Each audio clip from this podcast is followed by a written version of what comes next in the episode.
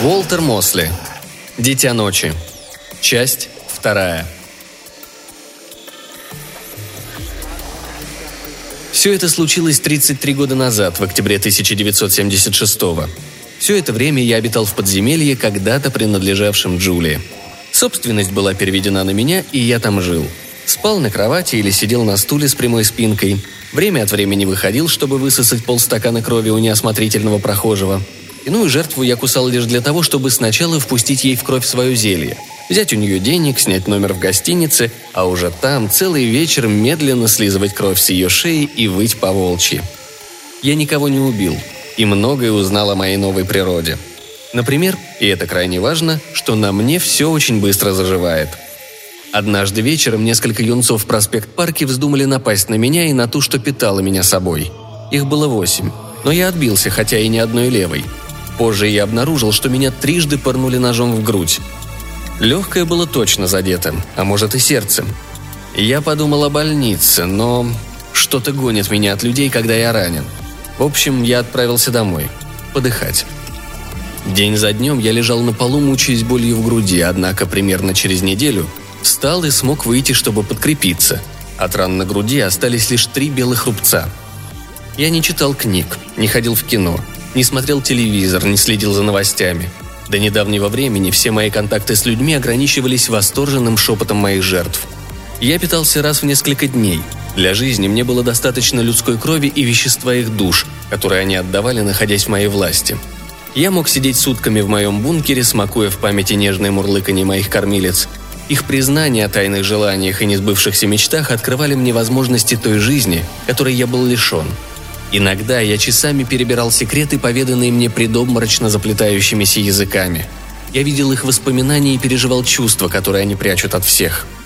Первые несколько лет я охотился только за женщинами, потому что мои укусы слишком интимны. Однако со временем меня начали интересовать и мужчины – я стал лучше разбираться во вкусе крови, в оттенках и ароматах, имеющих особую привлекательность. В иную ночь мне не попадался никто подходящий. И хотя я предпочитал девушек, были и другие люди, достойные внимания. Это не все, что я узнал о себе. Например, у меня аллергия на полнолуние. Стоит мне ночью попасть во власть Луны, у меня начинается лихорадка, и так сильно болит голова, что я практически слепну.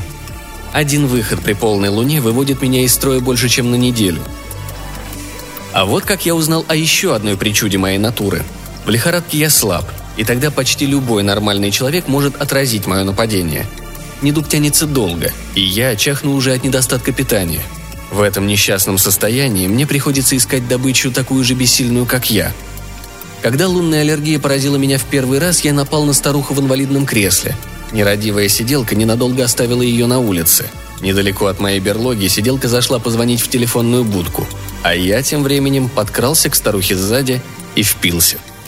Ее мечты были убогими и отрывочными, а кровь – жидкой. Но на большее я не мог рассчитывать. Я надеялся, что она не умрет. После моего перерождения я приобрел инстинктивное почтение к жизни во всех ее бесчисленных формах. Пауки, тараканы, крысы и люди – в моих глазах все имеют право на жизнь. Я высосал самую малость безвкусной старушечьей крови и поспешил в Освояси оживать.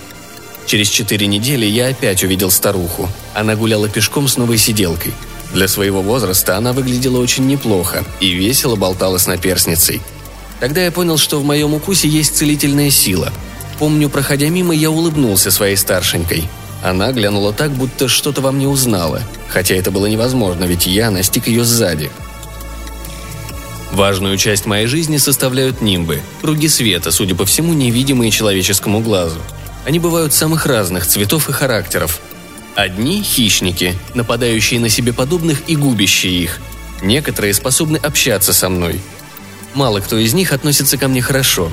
Потому ли, что они не желают быть увиденными или им отвратительны мои потребности и влечения, не знаю – так или иначе, мы существуем в разных пространствах и не можем ни прикоснуться друг к другу, ни как-либо повлиять друг на друга.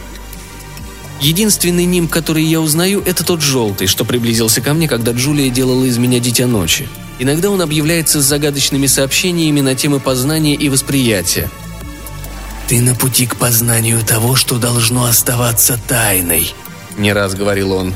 Не словами, но чистым смыслом, преодолевавшим пустоту между нами и оседавшим в моем мозгу. Я не обращал особого внимания на эти сентенции. До одного момента, девять месяцев назад. Это случилось на Уотер-стрит, когда я наблюдал за той старухой, что была прикована к инвалидному креслу, пока я ее не укусил. Теперь она уже не нуждалась в сиделке. Наоборот, сама приглядывала за маленьким ребенком, возможно, внуком.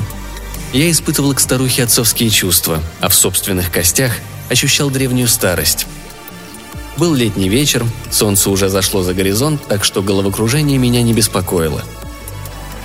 «Идем», — сказал голос в моей голове. Я обернулся и увидел зубчатый желтый ним, парящий в воздухе за моей спиной. Я хотел пойти за ним, но странный визгливый голос произнес. «Позже!» «Пойдем позже?» – спросил я пустоту. Нимб исчез, а я пошел к себе в подземелье, ожидая, что он появится там. Трапезничал я недавно, так что особой нужды в охоте не было. Тем же вечером Нимб вновь возник в моем бункере. Он довел меня до прохода на Бруклинский мост и пропал. Я шел по пешеходной дорожке. Час был поздний, погода не по сезону холодная и прохожих было мало – Миновав первую опору, я увидел женщину, которая залезла на горизонтальную балку и собиралась прыгнуть вниз. Благодаря моему состоянию я довольно ловок и силен. Я бросился к балке и схватил женщину за руку в самом начале ее падения. Я втащил ее обратно и обхватил за талию, чтобы она не сделала второй попытки. «Это вы плохо придумали», — сказал я. Голос мой звучал сипло, натреснуто. Я редко говорил вслух. «Что у вас с глазами?» — спросила она. Я чего-то улыбнулся. «Вы хотели покончить с собой», — произнес я. «Теперь уже не покончу», — ответила она. «Кажется». Обернувшись, она посмотрела вниз. «Угостите меня кофе». Ее звали Иридия Ламон. Она родилась и выросла в Северной Калифорнии, а в Нью-Йорк приехала учиться живописи. «Я вышла замуж за одноклассника, но у нас с ним все разладилось», поведала она мне в кафе «Говорящий Боб» на Бруклин-Хайтс. Ничто в ее поведении не напоминало о том, что она совсем недавно собиралась свести счеты с жизнью. Я был так возбужден общением с Нимбом и спасением человеческой жизни, что не сразу оценил силу ее аромата. Ее кровь содержала букет, с которым я прежде не встречался. Я ощутил первобытное влечение, мне стоило больших усилий не впиться в нее прямо там, в кафе. «Вы поэтому пытались убить себя?» – спросил я. – Тарвер все время хандрит», — ответила она. «Тупо слоняется по дому, когда не на работе. К тому же завидует, что я пишу. Стоит мне взяться за кисть, всегда находит повод, чтобы помешать. То ему нужно мое внимание, то в доме что-нибудь не так. Начинает ныть про неисправную сантехнику или неоплаченные счета. Только бы отвлечь меня, только бы я не жила своей собственной жизнью, которая ему покоя не дает». «Вы не ответили», — сказал я. «Я не обязана отвечать вам, Ювенал. Что это за имя такое странное?» Когда-то я тоже заболел. Одна женщина спасла мне жизнь, а потом предложила мне новое имя – Ювенал Никс. С чего? Это значит «дитя ночи». Похоже на заглавие стиха. После болезни у меня аллергия к дневному свету. Я слабею, если выйду на улицу в солнечный день, а если пробуду под солнцем долго, теряю сознание. «И сыпь бывает?» – спросила она. Она улыбалась.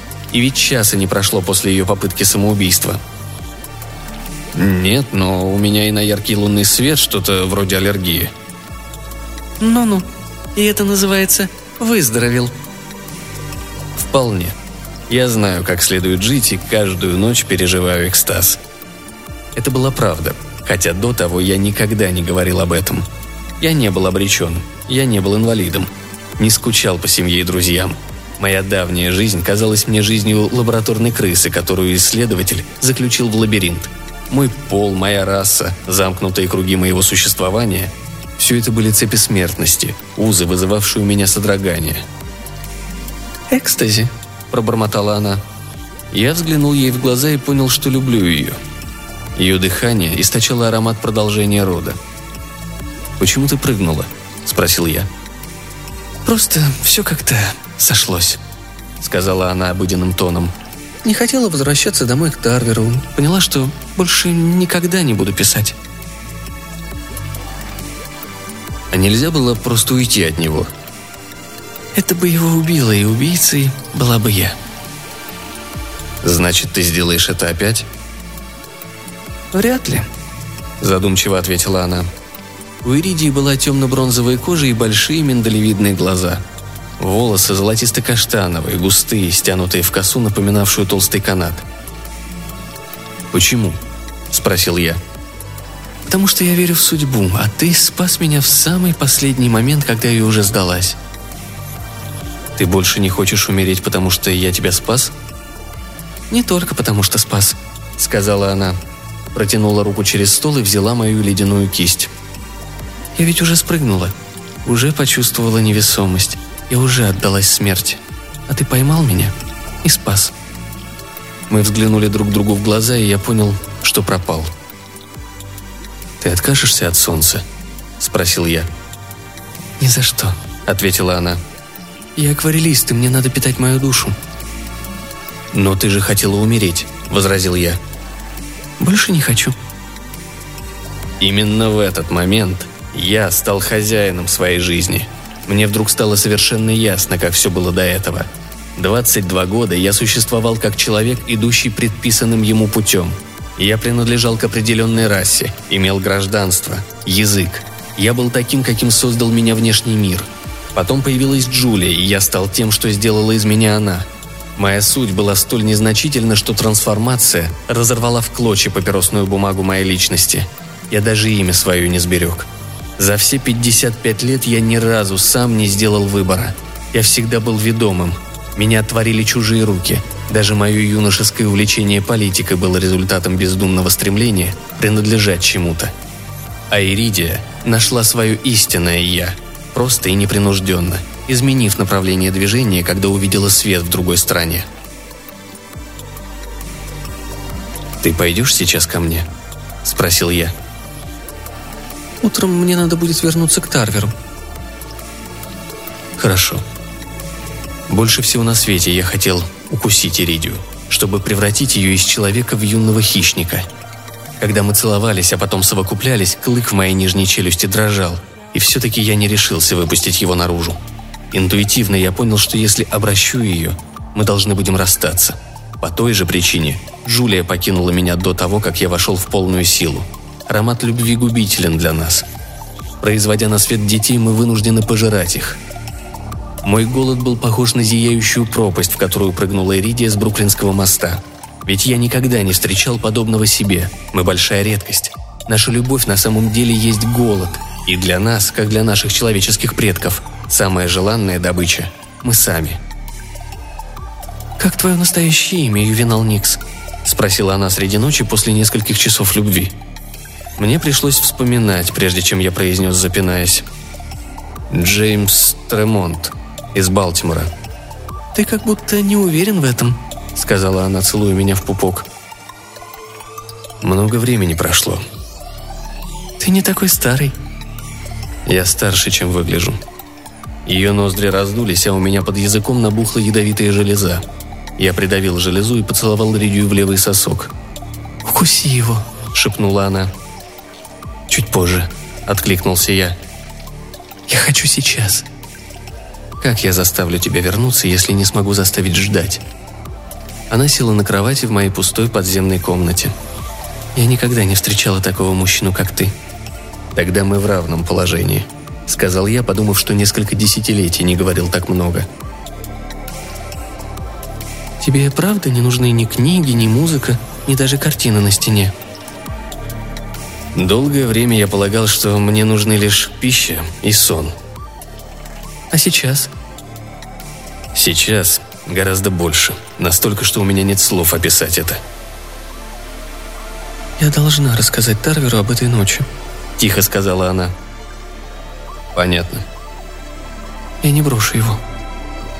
Я хотел сказать, что любовь, раздиравшая мне грудь, не позволит мне жить с ней. Слишком силен был мой голод по ее душе.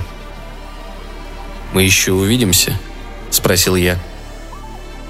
«Тебя я точно не брошу», – твердо сказала она. «Почему? Ты почти не знаешь меня». «Я знаю тебя лучше, чем любого другого мужчину.